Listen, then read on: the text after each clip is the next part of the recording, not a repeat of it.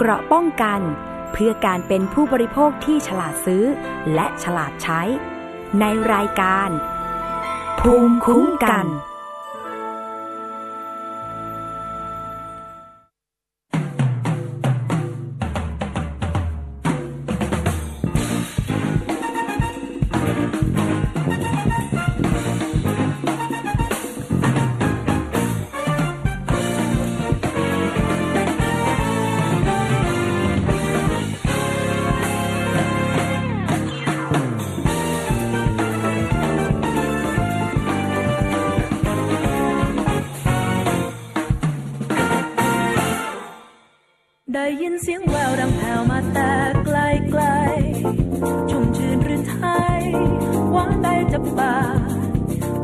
ฟังเ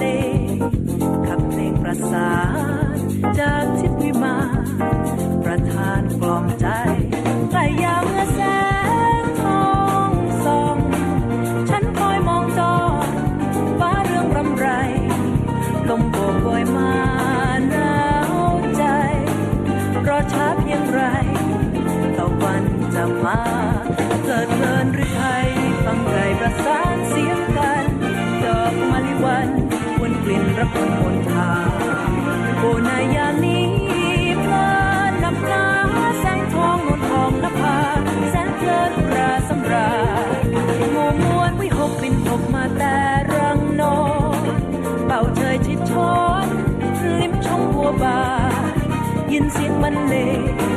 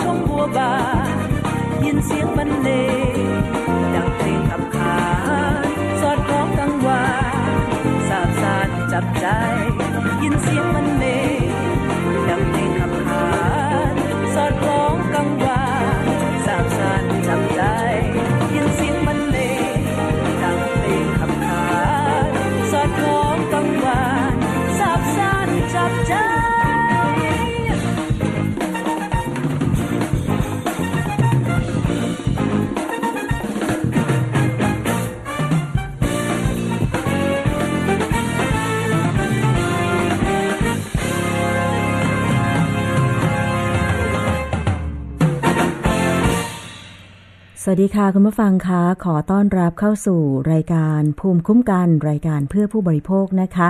วันนี้ดิฉันชนะทิพไพรพงศ์ดำเนินรายการค่ะ มาพร้อมๆกับบทเพลง พระราชนิพนธ์นะคะในหลวงรัชกาลที่ 9 ค่ะ เพลงที่มีชื่อว่าใกล้รุ่งนั่นเองนะคะ คุณผู้ฟัง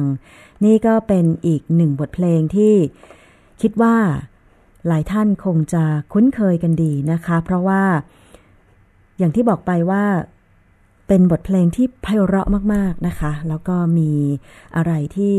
ทำให้หลายท่านนั้นเนี่ย น้อมสำนึกในพระมหากรุณาธิคุณในหลวงรัชกาลที่ 9 นะคะ เพราะว่าพระองค์ทรงมีพระปรีชาสามารถนะคะในการที่ทั้งในเรื่องของการทรงงานเพื่อพัฒนาคุณภาพชีวิตของปวงชนชาวไทย ทั้งในเรื่องของศิลปะอย่างเช่นการดนตรีแบบนี้เป็นต้นนะคะ พระองค์จึงอยู่ในความทรงจำของคนไทยค่ะ แล้วก็ดิฉันคิดว่าก็จะนำบทเพลง พระราชนิพนธ์แบบนี้แหละนะคะที่จะมา เปิดให้ได้รับฟังกันนะคะ ตอนนี้รับฟังพร้อมกันค่ะที่ www.thaipbsradio.com แอปพลิเคชัน Thai PBS Radio นะคะ รวมไปถึง facebook.com/thaipbsradiofan แล้วก็สามารถที่จะกดไลค์กดแชร์ให้เพื่อนๆของคุณได้ฟังด้วยก็จะดีเป็นอย่างยิ่งเลยทีเดียวนะคะ คุณผู้ฟัง ตอนนี้ค่ะมีประเด็นที่เราจะต้องมาตามกันเกี่ยวกับเรื่องของรถโดยสารสาธารณะนะคะ คุณผู้ฟัง หลายท่านที่ได้เห็นภาพของรถโดยสารสาธารณะก็คือว่ามีการแชร์ทางเพจ Facebook นะคะ เป็นที่วิพากษ์วิจารณ์กันอย่างมากเลยนะคะว่ามันมีในเรื่องของการทิ้งผู้โดยสาร เกิดขึ้นบ่อยๆนะคะ อย่างล่าสุดเนี่ยก็มีทางด้านของผู้โดยสารนะคะ ผู้ใหญ่สองคนแล้วก็มีเด็กด้วย ถูกทิ้งลงข้างทางนะคะซึ่งเป็นภาพที่ไม่อยากจะให้เกิดเลยคุณผู้ฟัง เพราะว่าผู้โดยสารเนี่ยก็คือผู้ที่เสียเงินจ่ายค่าโดยสารใช่ไหมคะข่าวนี้มีการแชร์กันนะคะทางเพจ Hot News ประเทศไทย บอกว่าผู้โดยสารเนี่ยนั่งรถทัวร์มาระยอง ครั้งแรก โดนคนขับปล่อยทิ้งไว้กลางป่าตอนตีสองนะคะ ดีนะที่ยังมีแสงไฟบริษัทตรงข้ามห่างกันตั้ง 500 เมตร หอบลูกจูงหลานน้อย แม่มันลากกระเป๋าออกจากที่มืด สองมือ อิ่มบุญสะพายกระเป๋านักเรียน จับถุงผ้าแม่วิ่ง แม่วิ่งตามเดินเองไม่ร้องไห้ ลูกคนเล็ก ยายหอม อุ้ม พร้อมถือตะกร้าใบใหญ่ เกือบตาย ยายหอมกลัวจนร้องไห้สงสารหลานเป็นห่วงหลาน แถมคนขับรีบปิดประตูรถ เกือบหนีบหลาน แม่เขาผลักออกทันเฮ้อนะคะ แล้วก็ติดแท็กบอกว่าทั้งคิดถึงหลานคนโตน้ำตาไหล เป็นภาพที่เราไม่ค่อยอยากจะเห็นเลย แต่ว่าพอมันมีการแชร์ต่อกันมาเนี่ยนะคะ ก็เป็นที่วิพากษ์วิจารณ์กันว่ารถทัวร์ที่ทิ้งผู้โดยสารเนี่ยเป็นใครนะ เป็นรถทัวร์สายไหนนะ ใช่ไหมคะ แล้วก็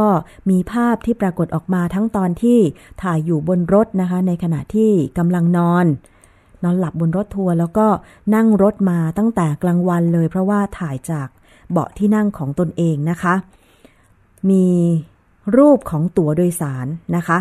รูปของตั๋วโดยสารตรงนี้ ผู้ที่เป็นผู้โดยสารก็คือคุณรัชนีกรและคุณจันหอมศรีรักษาผู้เสียหายเนี่ยนะคะ ให้การกับเจ้าพนักงานสอบสวนว่าก่อนเกิดเหตุคือ 13 ตุลาคม ได้โดยสารรถทัวร์ก็คือ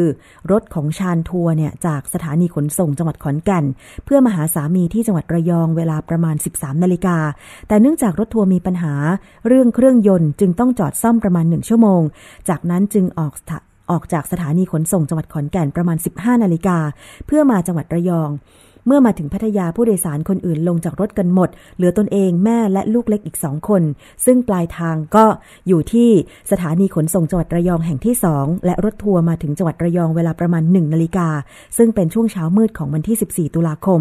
ปรากฏว่าผู้ขับขี่รถทัวร์ไม่ยอมเข้าสถานีขนส่งระยองแห่งที่สองซึ่งเป็นปลายทาง แต่กลับขับรถออกนอกเส้นทางมาไกลหลายกิโลเมตร จากนั้นนางรัชนีกรจึงโทรศัพท์ติดต่อสามี เมื่อสามีทราบจึงให้นางสาวรัชนีกรสอบถามผู้ขับขี่ว่า เหตุใดจึงไม่ไปส่งที่สถานีขนส่งจังหวัดระยองแห่งที่สองซึ่งผู้ขับขี่ตอบว่าขับรถหลงทาง และให้นางสาวรัชนีกรและแม่พร้อมลูกเล็กอีกสองคน ลงจากรถบริเวณป่าริมทางซึ่งเป็นที่มืด แต่นางสาวรัชนีกรไม่ยอมลง จนกระทั่งมาถึงบริเวณหน้าบริษัท IRPC ถนนสุขุมวิทตำบลเชิงเนินอำเภอเมืองจังหวัดระยอง นางสาวรัชนีกรจึงให้ผู้ขับขี่หยุดรถ และพาแม่กับลูกสองคนไปขอความช่วยเหลือจากเจ้าหน้าที่รปภของบริษัท IRPC เพื่อรอสามีขับรถมารับนะคะอะ อันนี้ก็คือตามเนื้อข่าวที่ว่าไว้นะคะ ตอนนี้เรามีสายของ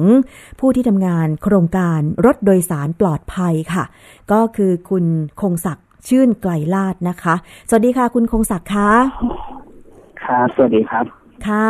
ได้ยินไหมครับได้ยินค่ะ วันนี้ทราบว่าจริง ๆ แล้วก็มีเคสของผู้โดยสารด้วยใช่ไหมคะ ที่ต้องมีการ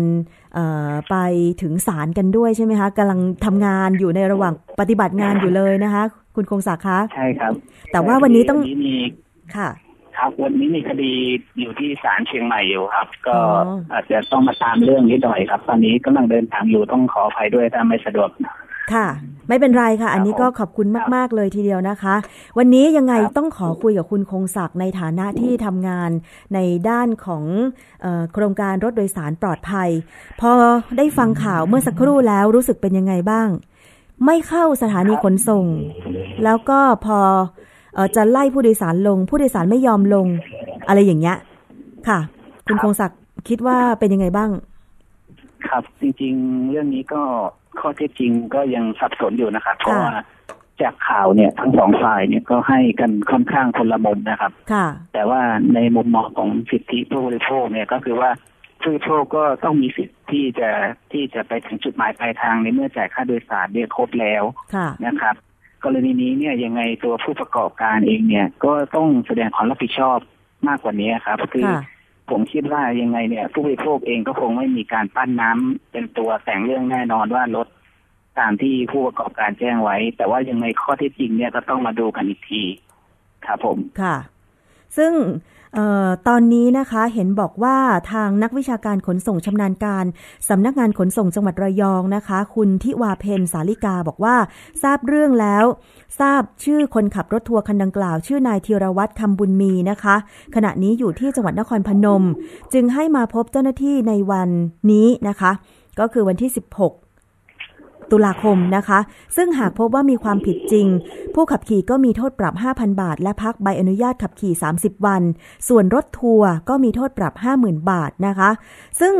คุณทวีศักดิ์เป็นตัวแทนของบริษัทชานทัวร์เปิดเผยบอกว่า จากการสอบสวนนายธีรวัตรให้การว่าผู้โดยสารมีความประสงค์ลงจากรถเอง โดยไม่ได้ปล่อยทิ้งผู้โดยสารกลางทางอย่างที่ถูกกล่าวหานะคะแล้วก็บริษัทจะสอบสวนข้อเท็จจริง อันนี้คือในมุมของบริษัทนะคะบอกว่าผู้โดยสาร ขอลงเอง ซึ่งก่อนหน้านี้จากการสอบสวนของเจ้าหน้าที่ตำรวจนะคะ ก็บอกว่า ก็คุณไม่เข้าสถานีขนส่งระยองแห่งที่สองอะ คุณขับรถเลยมาไกล ซึ่งมันไม่ใช่จุดหมายปลายทางแบบเนี้ยตามข้อกฎหมายว่ายังไงคะ คุณคงศักดิ์คะเอ่อจริง ๆ รถโดยสารประจำทางเนี่ยก็ต้องวิ่งตามเส้นทางที่กำหนดครับ จุดหมายปลายทางก็คือถ้าออกจากสถานีหนึ่งก็ต้องไปจบที่สถานีหนึ่งมีเส้นทางที่ชัดเจนอยู่แล้ว ในกรณีนี้ถ้าเราติดตามข่าวเด็กเราก็จะพบว่าเขาเนี่ยออกนอกเส้นทางเกินกว่าสิบกิโลด้วยนะครับ ซึ่งอันนี้ถือว่าเป็นเรื่องที่ผิดปกตินะครับ ซึ่งซึ่งก็ต้องเป็นเรื่องที่สำนักงานขนส่งจังหวัด เอ่อต้องตรวจสอบนะครับ ว่าเอ๊ะทำไมเขาถึงมีเหตุผลถ้าตามข่าวเนี่ยเราจะพบว่าเขาบอกว่าเขาหลงทางแล้วก็ไปหาทางกลับรถ ใช่ซึ่งมันตั้งสิบกิโลครับ ใช่ใช่ใช่ ซึ่งซึ่งเรื่องนี้ก็เลยมีข้อพิรุษของทางฝั่งพนักงานขับรถอยู่ครับ ค่ะ แล้วก็พอเจ้าที่ตำรวจสอบสวนนะคะ คุณรัชนีกรเนี่ยนะคะ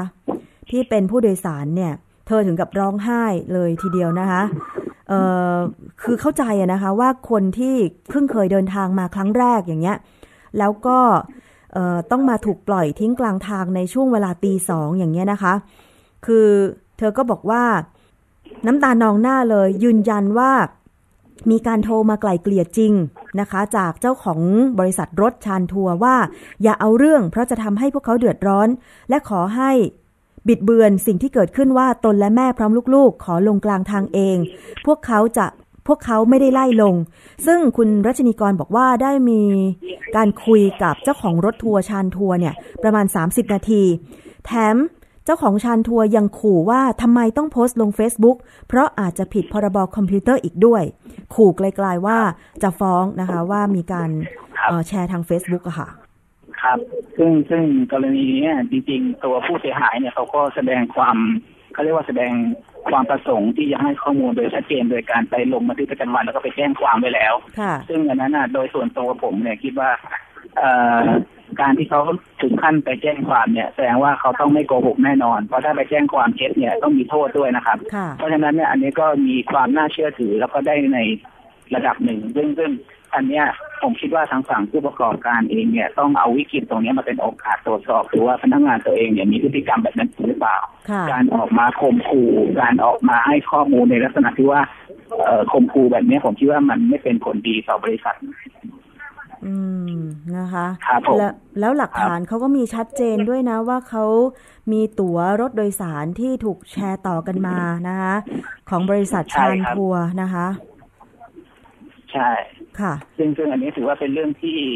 ตัวผู้ประกอบการนี้ต้องให้ความสำคัญนะครับ ค่ะ แล้วครับผมแล้วจริง ๆ แล้วบริษัทนี้เนี่ย เราเคยไปทำข่าว แล้วก็ทางมูลนิธิเองก็ก็เคยตามคดีของบริษัทนี้ด้วยใช่ไหมคะ คุณคงศักดิ์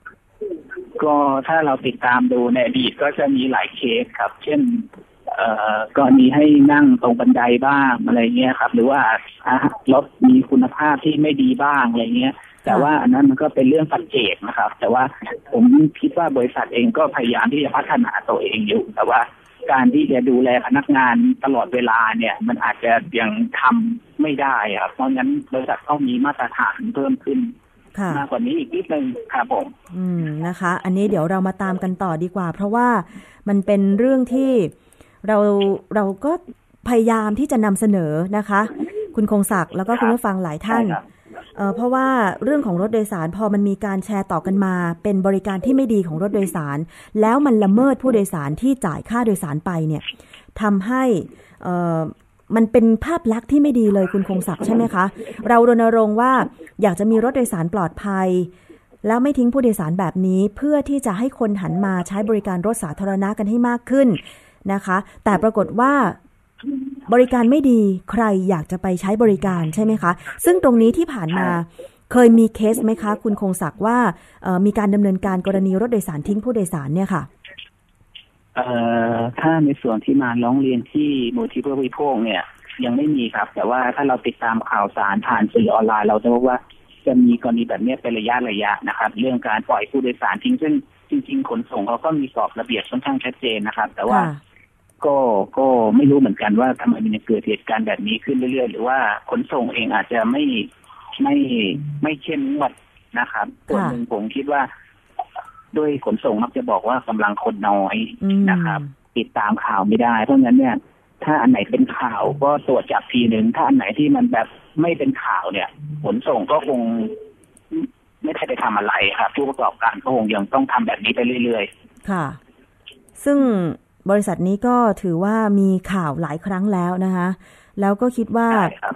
เดี๋ยวตามกันต่อว่าเขาจะฟ้องผู้โดยสารกรณี แชร์กันในสื่อสังคมออนไลน์หรือไม่ด้วยนะคะ ซึ่งมันเคยมีไหมที่บริษัทผู้ประกอบการ ฟ้องฟ้องก่อน ฟ้องผู้บริโภคก่อนเนี่ยค่ะ คุณคงศักดิ์อ่าไม่ถึงขั้นฟ้องครับ แต่ว่าเป็นเชิงข่มขู่มีเคสที่ภาคอีสานครับค่ะเป็นบริษัทใหญ่เหมือนกันก็คือว่า ผู้ประสบเหตุเนี่ยก็ก็ไปโพสต์ในเทสในในไปให้ข่าวกับสื่อมวลชนครับว่าค่ะเอ่อบริษัทไม่รับผิดชอบอะไรอย่างเงี้ยครับอืมเอ่อแล้วก็เขาก็ไปฟ้องคดีเป็นคดีผู้บริโภคที่ศาลพอไปถึงชั้นศาลเนี่ยทนายฝั่งของจำเลยก็ออกมาบอกว่าให้เขาทำเรื่องขอโทษ แล้วเขาจะจ่ายเงินชดเชยให้ ก็เป็นเรื่องที่แบบ ก็ก็ก็ไม่สมควรจริงๆเขาก็มีสิทธิ์นะตัวผู้บริโภคก็มีสิทธิ์ อะไรอย่างเงี้ยครับ ก็เป็นเรื่องที่ผู้ประกอบการเองต้องเรียนรู้ว่าการที่ทำแบบนี้มันไม่ถูก อืมครับผมค่ะ จริง ๆ แล้วยังมีอีกหลายเรื่อง อีกหลายเรื่องหลายราวของผู้โดยสารกับเอ่อบริษัทรถใช่ขนส่งสาธารณะนะคะ ซึ่งเราจะตามใช่เคสนี้ครับกันต่อว่าเอ่อ ทางผู้ประกอบการชานทัวร์จะออกมาชี้แจงต่อเนื่องอย่างไรนะคะ ตอนนี้ก็ใช่ครับรอความชัดเจนกันอยู่นะคะ ว่าฝ่ายไหนพูดเป็นอย่างไรนะคะ แล้วมีคำแนะนำไหมคะ ถ้าเกิดเราเจอกรณีอย่างที่เป็นข่าวคุณรัชนีกรที่บอกว่า รถไม่เข้าสถานีขนส่ง แถมยังถูกไล่ลงนะคะ แบบเนี้ย ถ้าเจอสถานการณ์นั้น แนะนำผู้โดยสารควรจะเป็นยังไงคะควรจะลงไหมครับผมหรือว่าก็ควรจะบังคับให้เขาไปจอด ที่สถานีขนส่งหรือยังไง ก็จริงๆแล้วเนี่ยเขาต้องโทรศัพท์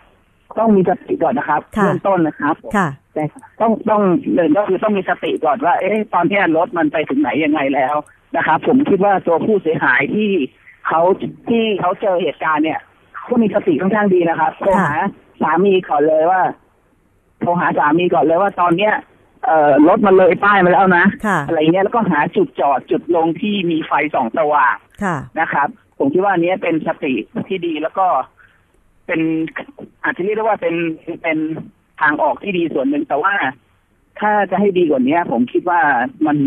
ควรจะแจ้งก่อนล่วงหน้าครับเพราะว่านี้ก็เลยมาตั้งสิบกิโลค่ะ ใช่นะคะเอาละค่ะ นี่ก็ต้องตั้งสติถ้าเวลาเราเจอ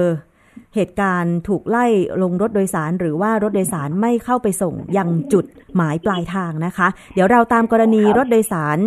ทิ้งผู้โดยสารตรงนี้กันต่อนะคะ ที่จังหวัดระยอง วันนี้ต้องขอบคุณคุณคงศักดิ์ชื่นไกลลาดค่ะ เจ้าหน้าที่จากโครงการด้วยนะครับค่ะ รถโดยสารปลอดภัยมูลนิธิเพื่อผู้บริโภคนะคะ เดี๋ยวให้กำลังใจกันต่อ แล้วก็เดี๋ยวอาจจะขอข้อมูลกรณีที่ไปทำงานในวันนี้ด้วยนะคะ ได้ครับได้ครับยินดีครับผมครับ ขอบคุณค่ะ ค่ะสวัสดีค่ะอะ ก็เลยนะคะ คุณผู้ฟังสดๆเลย เพราะว่าอย่างที่บอกไปว่าแหมเราก็ต้องเรียลไทม์ทำงานก็ให้รู้ว่าทำงานอะไรอย่างเงี้ยนะคะ ก็อยู่บนรถสองแถว คือคุณคงศักดิ์ก็บอกว่า พอดีติดคดีที่ศาลนะคะ แล้วก็ช่วงขอนัสัมภาษณ์ช่วงเวลาของรายการภูมิคุ้มกันเนี่ย อาจจะอยู่บนรถสองแถวนะคะ ต้องขออภัยด้วย อันนี้เราจะ ให้คุณผู้ฟังที่กำลังรับฟังอยู่ทาง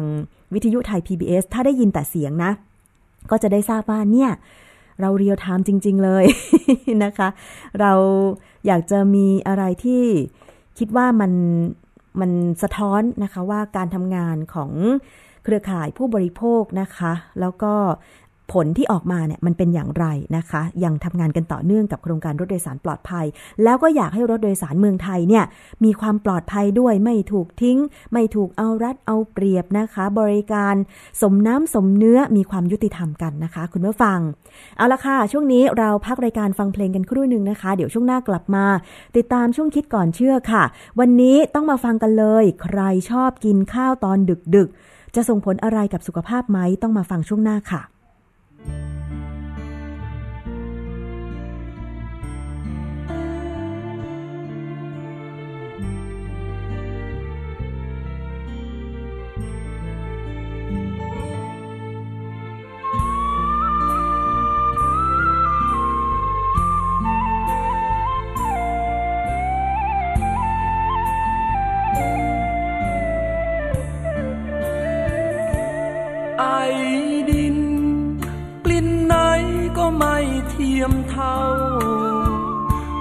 ไอบ้านเรา ทุกยามยังคงกรุ่นหอม ชวนใจคิดถึง เมื่อยามฝนฟ้าขนองกลิ่นไอละอองของดินคงหอมน่าดู ไอดิน กลิ่นฟางยังมีความหมาย หัวใจ มั่นไว้เพียงเธอเสมอ ยังคงคิดถึง แม้นานไม่ได้จะเจอ คิดถึงเสมอ ไอดินกลิ่นฟางบ้านเรากองไฟ ยังกรุ่นเมื่อยามเน็บหนาว ทิวรวง ขาว สีทองยังคงสดใส มองดวงตะวัน สุดตาละฟ้าคราใด ยิ่งพาหัวใจ ราวรานระรนระรวย ไอดิน กลิ่นรักยังปรารถนา สาวน้อยบ้านนา ลักพาหัวใจเราไว้ ยังคิดยังห่วง ดอกรักเคยบานในใจ ที่ฉันปลูกไว้ อยู่ที่แดนดินกลิ่นฟาง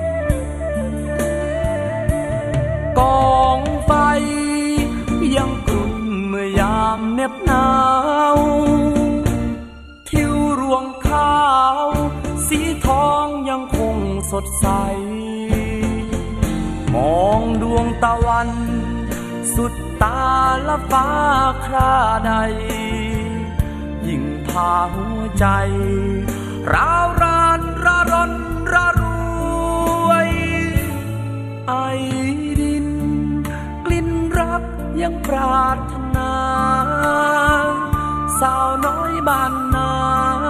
ลักพาหัวใจเราไว้ ยังคิดยังห่วง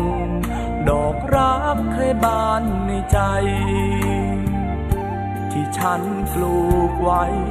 อยู่ที่แดนดินกลิ่นฟางที่ฉันปลูกไว้ อยู่ที่แดนดินกลิ่นฟา เพลงมีชื่อว่าไอดินนั่นเองนะคะ ก็ขอบคุณมากเลยสำหรับการติดตามรับฟัง รายการภูมิคุ้มกันวิทยุไทย PBS www.thaipbsradio.com แอปพลิเคชันไทย PBS Radio รวมถึง facebook.com/thaipbsradiofan แล้วก็ทักทายกันเข้ามานะคะ รวมถึงวิทยุชุมชนที่เชื่อมโยงสัญญาณ รายการ ภูมิคุ้มกันไม่ว่าจะเป็นสดหรือฟังย้อนหลังก็ขอบพระคุณอย่างยิ่งเลยทีเดียว หลาย ๆ สถานีเลยนะคะ ไม่ว่าจะเป็นสุพรรณบุรี สมุทรสาคร จังหวัดลำพูน จังหวัดนนทบุรี จังหวัดตราด แล้วก็วิทยุในเครืออาร์เรดิโอวิทยาลัยอาชีวศึกษา 142 สถานีทั่วประเทศด้วยนะคะ ถ้ามีประเด็นอะไรที่อยากจะให้เราไปติดตาม เพื่อเป็นประโยชน์สำหรับผู้บริโภคแล้วเราก็ยินดีนะคะ ฝากไว้ในคอมเมนต์ทาง Facebook เพจวิทยุไทย PBS ได้เลยนะคะ คุณผู้ฟัง ตอนนี้มีอีกเรื่องหนึ่งค่ะ ที่เรามีความคืบหน้านะคะ ก่อนที่จะเข้าสู่ช่วงคิดก่อนเชื่อ กรณีหญิงวัย 72 ปีเสียชีวิตขณะร้อยไหม ที่คลินิกศัลยกรรมแห่งหนึ่งย่าน Town in Town นะคะ คุณผู้ฟังมีความคืบหน้ามานะคะ ว่าทางพันตำรวจเอกสิทธิชัยศรีโสภาเจริญรัตผู้กำกับการสถานีตำรวจนครบาลวังทองหลางค่ะ เปิดเผยว่าขณะนี้ทางพนักงานสอบสวนได้ดำเนินการทางกฎหมาย โดยเบื้องต้นได้แจ้งข้อหากับแพทย์เจ้าของคลินิกไปแล้ว ในข้อหาประกอบสถานพยาบาลโดยไม่ได้รับอนุญาตนะคะ และในวันที่ 16 ตุลาคมนี้จะมีการเรียกประชุมพนักงานสอบสวนสืบสวน เพื่อรวบรวมพยานหลักฐาน แล้วก็ติดตามความคืบหน้าในคดี ก่อนจะแจ้งข้อหากระทำการโดยประมาท ทำให้ผู้อื่นเสียชีวิตต่อไปนะคะสำหรับผลการชนสูตรศพของผู้เสียชีวิต ทางสถาบันนิติเวชวิทยาโรงพยาบาลตำรวจระบุว่า สาเหตุการเสียชีวิตเกิดจากตับแตก และพบว่ามีซี่โครงหัก ส่วนสารเคมีต่างๆ ที่พบในร่างกายต้องรอผลการตรวจสอบจากห้องปฏิบัติการค่ะ โดยใช้เวลาประมาณ 15 วันนะคะสำหรับการตรวจสอบแพทย์เจ้าของคลินิกพบว่ามีใบอนุญาตประกอบโรคศิลปะถูกต้อง แต่ตัวสถานที่ ยังอยู่ในขั้นตอนดำเนินการขอใบอนุญาตประกอบกิจการสถานพยาบาลอยู่ และใบอนุญาตให้ดำเนินการสถานพยาบาลนะคะ ทางด้านพลอากาศตรี นายแพทย์ อิทธิพร คณะเจริญ เลขาธิการแพทยสภาเปิดเผยว่า ขณะนี้แพทยสภาได้ทำหนังสือ ขอข้อมูลแพทย์เจ้าของคลินิก ไปยังตำรวจ กับกรมสนับสนุนบริการสุขภาพ หรือสอบศกระทรวงสาธารณสุข เกี่ยวกับรายละเอียดต่างๆ ซึ่งคาดว่าน่าจะได้ข้อมูลภายในสัปดาห์นี้นะคะ ถ้าหากตรวจสอบแล้วก็ได้รับการยืนยันว่าเป็นแพทย์ ก็ต้องเข้าสู่กระบวนการสอบสวนสำหรับการ ตรวจสอบลักษณะนี้ทางเลขาธิการแพทยสภา จะนำเข้าสู่กระบวนการยุติธรรมได้ โดยไม่ต้องผ่านการประชุมคณะกรรมการแพทยสภาค่ะ ซึ่งตามขั้นตอนจะต้องตั้งคณะกรรมการจริยธรรมสอบสวนข้อเท็จจริง หากพบว่ามีมูลความผิดก็จะตั้งคณะกรรมการสอบสวน พิจารณาโทษต่อไป แต่สำหรับกรณีนี้หากไม่ใช่แพทย์ตัวจริง ก็ยังต้องถูกดำเนินคดีตามกฎหมาย แต่หากเป็นแพทย์ ก็จะมีความผิดทั้งทางคดี และทางวินัยที่แพทยสภาจะเป็นผู้ตรวจสอบต่อไป อันนี้ก็มีความคืบหน้ากรณีที่หญิงวัย 72 ปีไปร้อยไหมที่คลินิกแห่งหนึ่ง ย่านเทาอินทาวนะคะ มาตามกันต่อค่ะ เพราะว่าจากข่าวเนี่ยคือเพิ่งไป พิ่งไปฉีดยาชายังไม่ทันได้ร้อยไหมนะคะแล้วสาเหตุการเสียชีวิตเนี่ยมาจากชายาชาหรือเปล่า เดี๋ยวมาตามความคืบหน้ากันในรายการภูมิคุ้มกันก็แล้วกันนะคะ แต่ว่าช่วงนี้คุณผู้ฟังเราไปติดตามคิดก่อนเชื่อ กับดรแก้วกังสดานอัมภัยค่ะ นักพิษวิทยา วันนี้จะมาพูดคุยเกี่ยวกับเรื่องของการกินข้าวดึกๆเนี่ยส่งผลอย่างไรต่อสุขภาพหรือเปล่าคะ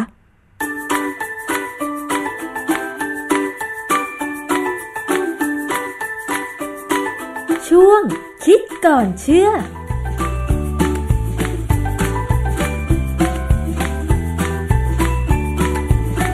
ใครที่ชอบกินข้าวมื้อดึกแล้วนอนเลยทันทีเนี่ยนะคะ ต้องมาดูเรื่องนี้เลยค่ะ ว่าจะมีผลกระทบอย่างไรกับสุขภาพของเราหรือเปล่า อาจารย์คะเป็นไงคะเออคือมันมีงานวิจัยนะฮะซึ่งความจริงผมก็ไม่นึกว่าจะเป็นอย่างนี้ค่ะ คือพอดูแล้วเออก็มันก็เป็นก็กลับมาดูตัวเองว่าเอ๊ะเรากินข้าวกี่โมงอ๋อปกติบ้านผมกินข้าวหกโมงเย็นโอ้อาจารย์แล้วกว่าจะนอนก็สี่ทุ่มอาจารย์บ้านอาจารย์ทานข้าวถือว่าเร็วมากนะสำหรับมื้อเย็น เออเสร็จแล้วเราก็จะทำอะไรต่อนะฮะแล้วก็ทีก็นิดหนึ่งเถมแต่ไม่นิดนิดหน่อย แต่ว่าผมก็จะไม่ได้กินแล้วก็นอนเลยนะแต่ส่วนมากอาจารย์ คนไทยหรือแม้แต่คนทั่วโลกก็ตามเนี่ย มื้อเย็นเป็นมื้อที่สำราญที่สุด เพราะว่าไม่ต้องรีบกินแล้วรีบไปทำงาน คืออาจจะกลับถึงบ้านนั่งดูทีวีทำกับข้าว ทานข้าวคุยกันในครอบครัว กว่าจะทานมื้อเย็นเสร็จอาจจะปาเข้าไป3ามสี่ทุ่มอย่างเงี้ยอาจารย์ซึ่งมันงานวิจัยนี่มันจะบอกว่าทำอย่างนั้นอาจจะไม่ดีแล้วล่ะ หรือว่าถ้าทำอย่างนั้นแกอาจจะต้องปรับอะไรบางอย่างนะฮะค่ะอันนี้เป็นเป็นงานวิจัยที่สเปน แต่นี้เป็นเป็นปัญหาอย่างหนึ่งคือ พฤติกรรมการกินอาหารของอย่างข้าวดึกหรือข้าวเย็นของเขาเนี่ยของสเปนเนี่ยจะต่างคนคนคนเอเชียนะเขาเขากินดึก ดึกมากเลยเหรอคะเขากินดึกเขากินสองทุ่มสามทุ่มอะโอ้โหนะอันนี้งานวิจัยนี่เป็นดูเขาบอกว่าเขาดูผลของการกินอาหารผิดเวลา ต่อการเป็นมะเร็งเต้านมกับมะเร็งต่อมลูกหมากอ้าวซึ่งกินอาหารผิดเวลามันเป็นมะเร็งพวกนี้ได้ยังไง ไม่น่าเชื่อเลยค่ะแต่โดยเอาผมสรุปให้ฟังเลยว่า คือคือ เขาบอกจริง ๆ ถ้าไปดูหนังนี้ไม่ได้นะห้ามบอกบอกบอกผลว่าหนังเรื่องจบไง คือเหตุผลคือว่าที่เขาบอกว่ามันเสี่ยงกับมะเร็งเต้านมเต้าลูกหมาก เพราะว่าคนที่กินอาหารแล้วนอนเลยจะอ้วนไอ้ความอ้วนเนี่ยมันทำให้เป็นความเสี่ยงกับมะเร็งสองอย่างเนี่ยเพิ่มขึ้นนะฮะงานวิจัยนี่ดูคนทำวิจัยนี่เป็นตับเลย เยอะมากนะเพื่อมันเป็นงานระบาดวิทยานะฮะเขาบอกว่าเวลาที่กินอาหารมื้อค่ำเนี่ยอาจจะมีผลต่อความเสี่ยงต่อการเป็นมะเร็งฟังแล้ว หูร้านขายอาหารแบบดึกๆเที่ยงคืนเนี่ยข้าวต้มอย่างเงี้ยอาจารย์ข้าวต้มโต้รุ่งอะทำยังไงเขาเขาอาจจะมีผลกระทบ แต่ความจริงความจริงคือไม่ใช่ความผิดที่เขาความผิดที่คนกิน คือจะกินยังไง มันถึงจะคือคือตัวบทความเนี่ยเขาจะบอกว่าถ้ากินแล้วนอนเลยเนี่ยเสี่ยงแต่ว่าโดยสรุปแล้วถ้ากินแล้วอยู่ไปอย่างน้อยสองชั่วโมงเนี่ยเหมือนมันก็ให้ร่างกายได้ย่อยอาหารแล้ว เราจะใช้เวลาประมาณสองชั่วโมงที่จะย่อยอาหารนะมันก็จะหมดปัญหานะฮะเพราะฉะนั้นคือ อันนี้เอามาเป็นข้อมูล แต่ว่าถ้าเราปฏิบัติให้มันถูกต้อง คืออย่านอนเลย กินแล้วทิ้งเวลาสักสองชั่วโมงให้อาหารมันย่อยก่อน ก็อาจจะไม่มีความเสี่ยงตรงนี้อาจจะไม่เสี่ยงวันอย่างนี้งานนี้เป็นงานใหม่ในปี 2018 นี่เองนะเขาจับประเด็นความเสี่ยงต่อการเป็นมะเร็งเต้านมมะเร็งต่อมลูกหมากที่อาจจะเกิดขึ้นกับการกินอาหารมื้อสุดท้ายก่อนนอน คือผมใช้คำว่ามื้อสุดท้ายก่อนนอน เพราะว่าบางคนนอนกลางวัน พวกทำงานฉีบกลางคืน จะนอนกลางวัน อันนั้นก็ แล้วแต่คือเดี๋ยวเราอยากต่อไปเราจะอาจต้องคุยเรื่องการการทำงานเป็นกะที่ไม่ใช่กะกลางคืนต้องเออทำงานกะกลางคืนนอนกลางวันมันก็มีปัญหาอีกอย่างหนึ่งกับสุขภาพเหมือนกันที่บาร์เซโลนาอันมันมีหน่วยงานชื่อบาร์เซโลนา Institute for Global Health นะเขาเขาบอกว่า พบว่ากินอาหารข้ามก่อนสามทุ่ม หรืออย่างน้อยสองชั่วโมงก่อนนอน ลดความเสี่ยงต่อมะเร็งเต้านม และมะเร็งต่อมลูกหมากอย่างน้อยร้อยละยี่สิบคือก็จะเทียบคนคือมันก็เป็นการเทียบกันระหว่างกลุ่มคนที่เป็นกลุ่มทดลองกับกลุ่มที่เป็นกลุ่มควบคุมนะก็ก็ร้อยละยี่สิบนะตั้งอย่างไรสองชั่วโมงนะหรือว่าคือแสดงว่าถ้ากินก่อนสามทุ่มเมื่อคืนนอนห้าทุ่มนะเหมือนสรุปว่านาฬิกาชีวภาพ มีบทบาทสำคัญต่อความสัมพันธ์ระหว่างอาหารและมะเร็ง คือปัจจุบันเนี่ย เรื่องของนาฬิกาชีวภาพเนี่ยเป็นเรื่องที่นักวิทยาศาสตร์บางกลุ่มสนใจมากคือผมไม่เคยทำงานเรื่องนี้แต่ผมสนใจเพราะว่าเออมันมันเป็นตัวที่ทำให้สุขภาพดีหรือไม่ดีแล้วมีนักวิทยาศาสตร์ได้รางวัลโนเบล ปีที่แล้วเนี่ยสามคนทำเรื่องนี้เลยนาฬิกาชีวภาพแล้วเขาพูดเรื่องคล้ายๆแบบเนี้ยมันเลยทำให้มีการกระตือรือร้นการกระตุ้น ให้การทำวิจัยเรื่องเกี่ยวกับว่า การทำให้นาฬิกาชีวภาพในร่างกายผิดปกติไปเนี่ยมันมีปัญหาสุขภาพ นาฬิกาชีวภาพเนี่ยต่อสุขภาพเนี่ยนะฮะเขาดูความสัมพันธ์ระหว่างความเสี่ยงการเป็นมะเร็งต่อมลูกหมากเขาบรรลุหมากนี่คือผู้ชาย 621 คนมะเร็งเต้านมผู้หญิงก็พันสองร้อยห้าคน แล้วก็ดูว่าอย่างเงี้ยมันมีช่วงเวลาการกินอาหารของคนสเปนเนี่ยมาเกี่ยวข้องไหมมีกลุ่มทดลองแล้ว ก็ต้องมีกลุ่มควบคุมมีชายแปดร้อยเจ็ดสิบสองคน มีหญิงพันสามร้อยี่สิบคน ทีนี้ในงานวิจัยเนี่ย เขาจะเลือกอาสาสมัครทั้งกลุ่มอาสาสมัครกับกลุ่มควบคุมเนี่ย ต้องไม่ทำงานกะกลางกลางคืน เลือกเฉพาะคนทำงานกลางวัน คือตัดคือเขาตัดไอ้ปัจจัยตรงนี้ออกไปก่อน แล้วก็คนที่มีนาฬิกาชีวภาพปกติบ่งกรอันนี้ต้องปกติปกตินอนทำละคือความจริงผมเข้าใจว่าเขาจะทำงานต่อแหละค่ะ คือเดี๋ยวปีหน้าอาจจะมีรายงานว่าคนที่ทำงานกลางคืนเป็นยังไงนะ คือส่วนมากงานวิจัยระบาดวิทยาจะกักค่อยๆปล่อยผลออกมานะเพราะงั้นเดี๋ยวได้ผลงานน้อยเขาใช้แบบสอบถามนะสัมภาษณ์พฤติกรรมการกินและนอน แล้วก็ปัจจัยเสี่ยงต่อมะเร็งอื่นๆนะอันนี้ก็พบว่าอาสาสมัครเกือบทั้งหมดเนี่ยจะกินอาหารเช้ากลางวันกลางวันเย็นนี่คือคนปกติคือไอ้คนประเภทกินเช้าไม่กินกลางวันไปกินเย็นเนี่ยคงไม่เอา หรือบางคนกินไม่กินเช้าไปกินกลางวันเลยแล้วก็กินเย็นก็คงผิดปกตินะพวกนี้ แล้วพวกนี้ก็มีการกินขนมขบเคี้ยวมีอะไรก็ก็เป็นธรรมดาของเราก็กินนะเวลาระหว่างมื้อบางทีมันจะหิวนิดๆหน่อยๆก็กินนะอย่าให้มันหิว ผลการศึกษาพบว่าอาสาสมัครที่รออย่างน้อยสองชั่วโมงหลังอาหารข้ามนะ และจริงไปนอนเนี่ย มีความเสี่ยงต่อมะเร็ง แต่ละชนิดน่ะน้อยลงร้อยละยี่สิบเพราะนั้นทั้งผู้หญิงก็ลดลงร้อยยี่สิบผู้ชายก็ลดลงร้อยละยี่สิบ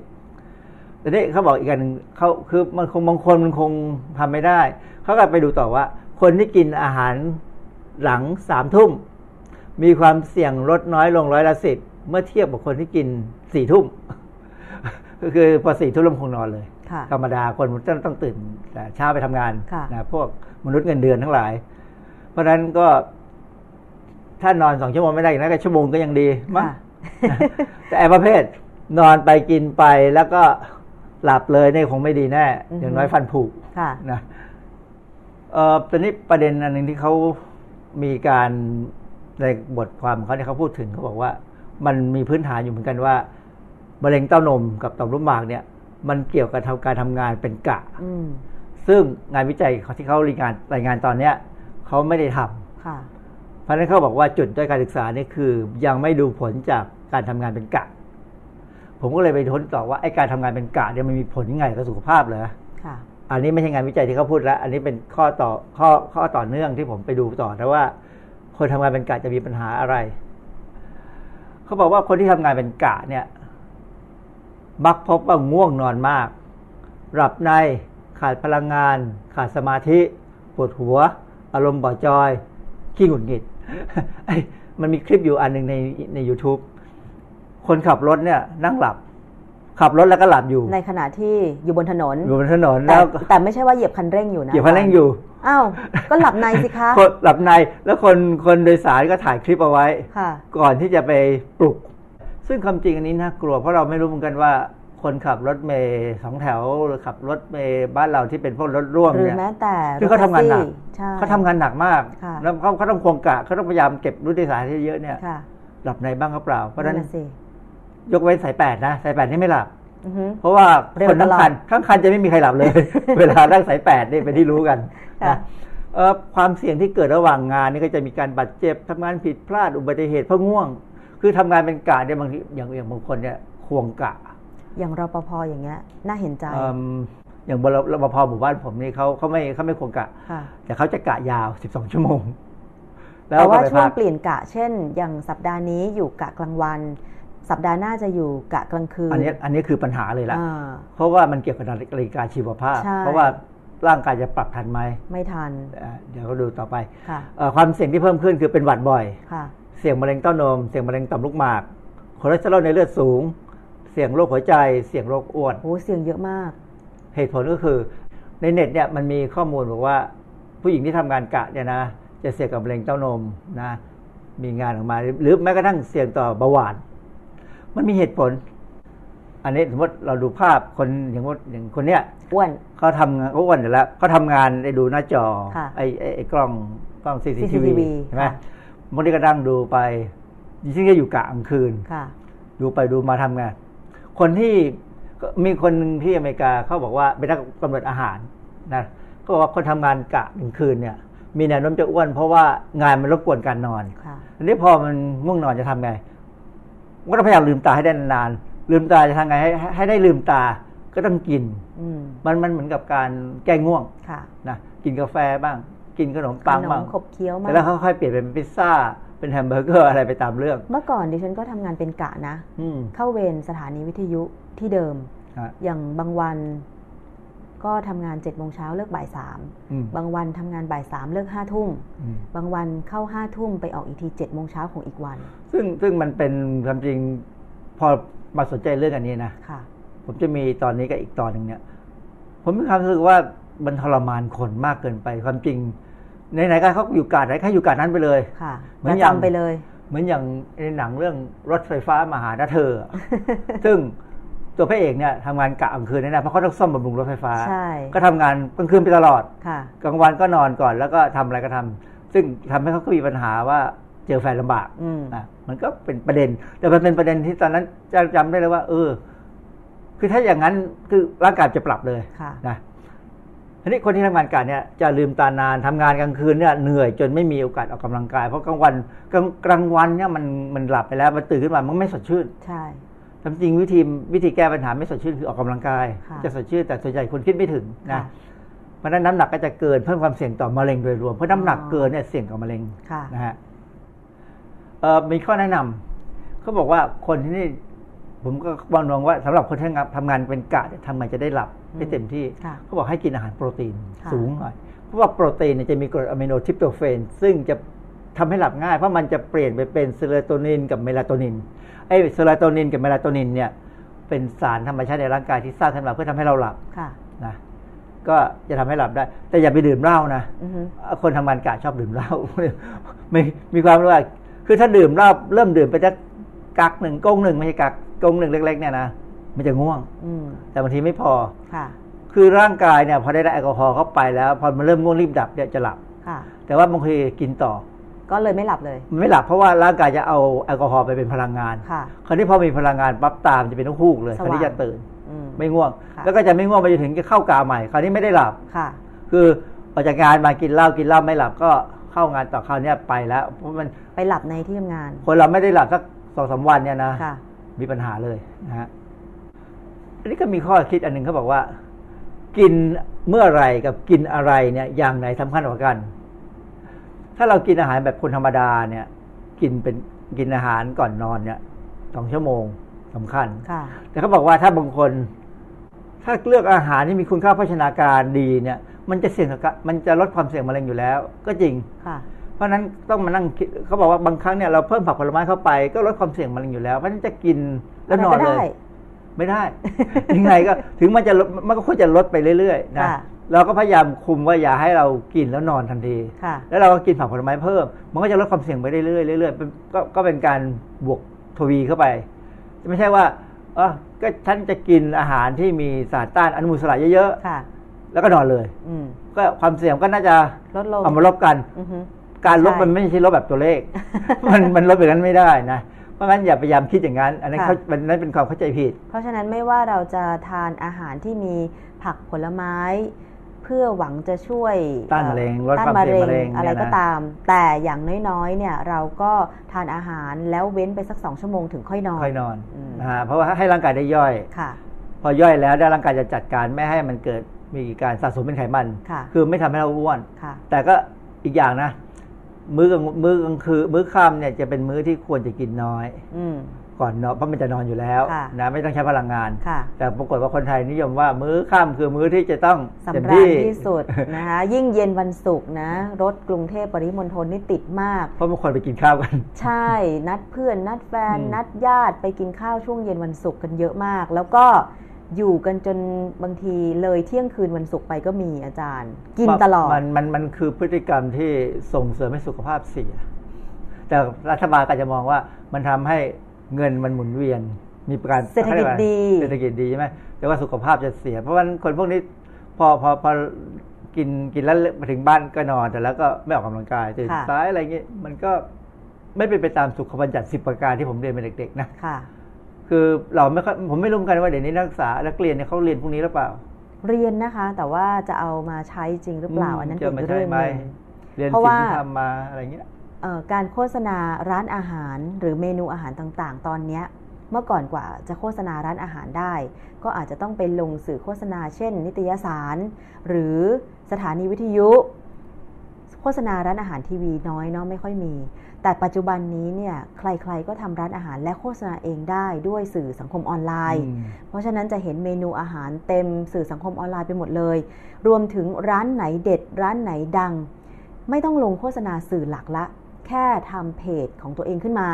ก็สามารถที่จะโฆษณาได้ด้วยการแชร์ต่อๆกันไป ซึ่งถ้าร้านไหนอร่อยเนี่ยอาจารย์ไม่ต้องทำอะไรเลย เดี๋ยวคนไปกินเนี่ยแชร์ต่อๆกันไป โดยเฉพาะการแชร์ location โน่นนี่นั่น เข้าถึงร้านอาหารได้ง่าย อาจารย์ทำให้เรามีอาหารเยอะแยะเลยทาน เพราะฉะนั้นร้านอาหารก็ควรจะเตือนคนกินว่า กินแล้วอย่าเพิ่งนอน ให้กินแล้วพักให้กลับมาถึงบ้านอย่างน้อยสองชั่วโมง คือคือความจริงเอาพวกนี้ไปใช้ก็ได้ไม่เป็นไรคือคือขายของก็ขายเถอะมันก็มันเป็นอาชีพสุจริตนะ แต่ว่าถ้าสามารถสอนผู้บริโภคได้บ้างมันก็ดีนะ เช่น ร้านอาหารปิดเที่ยงคืน แนะนำลูกค้าว่าตีสองค่อยนอนอย่างนี้หรือเปล่าคะอาจารย์ให้กินสี่ทุ่มแล้วเลิกสั่งได้แล้ว แต่ส่วนมากคือถ้าถ้าร้านอาหารเนี่ยเขาจะมีเวลานะ เช่นร้านอาหารปิด สี่ทุ่มกฎหมายห้ามขายเกินสี่เที่ยงคืนใช่ไหมล่ะใช่ห้ามห้ามเกินเที่ยงคืนอยู่แล้ว แต่ว่าถ้าอย่างถ้าเป็นร้านอาหารที่ไม่ใช่ผับบาร์อะไรอย่างเงี้ยก็จะปิดไม่เกิน3ามถึงสี่ทุ่ม แต่ให้สั่งอาหารได้ไม่เกินสองทุ่มอะไรอย่างเงี้ยคือคือคือเป็นพยายามพยายามให้ความรู้ผู้บริโภคลูกค้า ลูกค้าก็จะเออร้านนี้เขาใส่ใจกับเรานะ ขายแต่อาหารสุขภาพที่มีประโยชน์ แล้วก็เตือนพฤติกรรม คือเรื่องเรื่องเรื่องนี้เป็นเรื่องใหม่ที่เพิ่งเข้ามาแล้วก็น่าสนใจผมว่าน่าสนใจที่ว่าเราทำไงจะให้คนไทยบอกสุขภาพแข็งแรง ไม่ใช่แค่ออกกำลังกายอย่างเดียวแล้วนี่เป็นการแทรกเสริมเข้าไปจากการออกกำลังกายว่า พฤติกรรมการกินนิสัยอย่างเงี้ยจะต้องทำยังไง ถึงจะปลอดภัย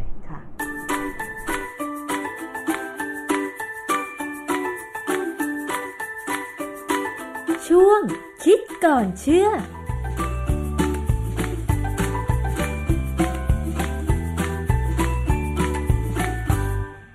ค่ะ ตอนนี้สำหรับหลาย ๆ ท่านที่ติดนิสัยในการทานอาหารมื้อดึกอยู่เนี่ยนะคะ ก็คงจะต้องปรับเปลี่ยนเวลา คือกินข้าวเย็นแหละ แต่ว่าไปกินสามสี่ทุ่มอะไรอย่างเงี้ยนะคะ อาจจะได้ฟังช่วงคิดก่อนเชื่อโดย ดรแก้วกังสดานนภัยนักพิษวิทยาแล้ว คงจะต้องปรับเปลี่ยนพฤติกรรมละค่ะ ดิฉันเองก็เหมือนกันต้องยอมรับว่าเป็นคนที่ enjoy มีความสุขกับการทานอาหารมื้อเย็น เพราะว่าไม่ต้องเร่งรีบไปทำงานนะคะ นั่งทานข้าวไปก็ดูทีวีพูดคุยกับคนในครอบครัวไปสนุกสนานเฮฮานะคะ แล้วยิ่งเป็นเย็นวันศุกร์หรือวันเสาร์นี่ก็มีเพื่อนๆมากินด้วยอะไรอย่างเงี้ย มันเป็นปกติของคนวิถีของปุถุชนคนธรรมดาใช่ไหมคะ แต่ว่าถ้าเรารักสุขภาพของเรา การที่จะปรับเปลี่ยนเล็ก ๆ น้อย ๆ เช่น เรื่องของเมนูอาหาร หรือว่าจะเป็นเวลาในการทานอาหารที่จะต้องทานให้ครบสามมื้อนะคะ ไม่อดมื้อใดมื้อหนึ่ง โดยเฉพาะมื้อเช้า เมื่อสักครู่ก่อนเข้ารายการดิฉันก็ได้ทานไปหน่อยหนึ่ง ก็ยังดีนะคะ ทานไปสักห้าคำก็ยังดี ให้มันมีอาหารตกถึงท้องน้ำย่อยจะได้ไม่ต้องออกมา แล้วก็ย่อยกระเพาะทำให้เราเป็นโรคกระเพาะนะคะมีอาหารให้ย่อยดีกว่า หลายๆ ท่านอาจจะต้องซื้ออะไรติดตู้เย็นไว้เผื่อตอนเช้า เพราะว่าจะได้หยิบออกมาทานก่อนออกจากบ้านนะคะ เป็นวุ้นก็ได้ เป็นโจ๊กก็ดีนะคะ ทานเล็กๆ น้อยๆ เพราะว่ากรุงเทพก็รถติดใช่ไหมคะ แม้จะเป็นต่างจังหวัดก็ตาม ก็รถติดเหมือนกันเนาะคุณผู้ฟัง หมดเวลาแล้วค่ะ ขอบคุณมากเลย ดิฉันชนะทิพไพรพงศ์ต้องลาไปก่อน สวัสดีค่ะ ติดตามรับฟังรายการย้อนหลังได้ที่เว็บไซต์และแอปพลิเคชันไทย PBS Radio ไทย PBS Radio วิทยุข่าวสารสาระ เพื่อสาธารณะและสังคม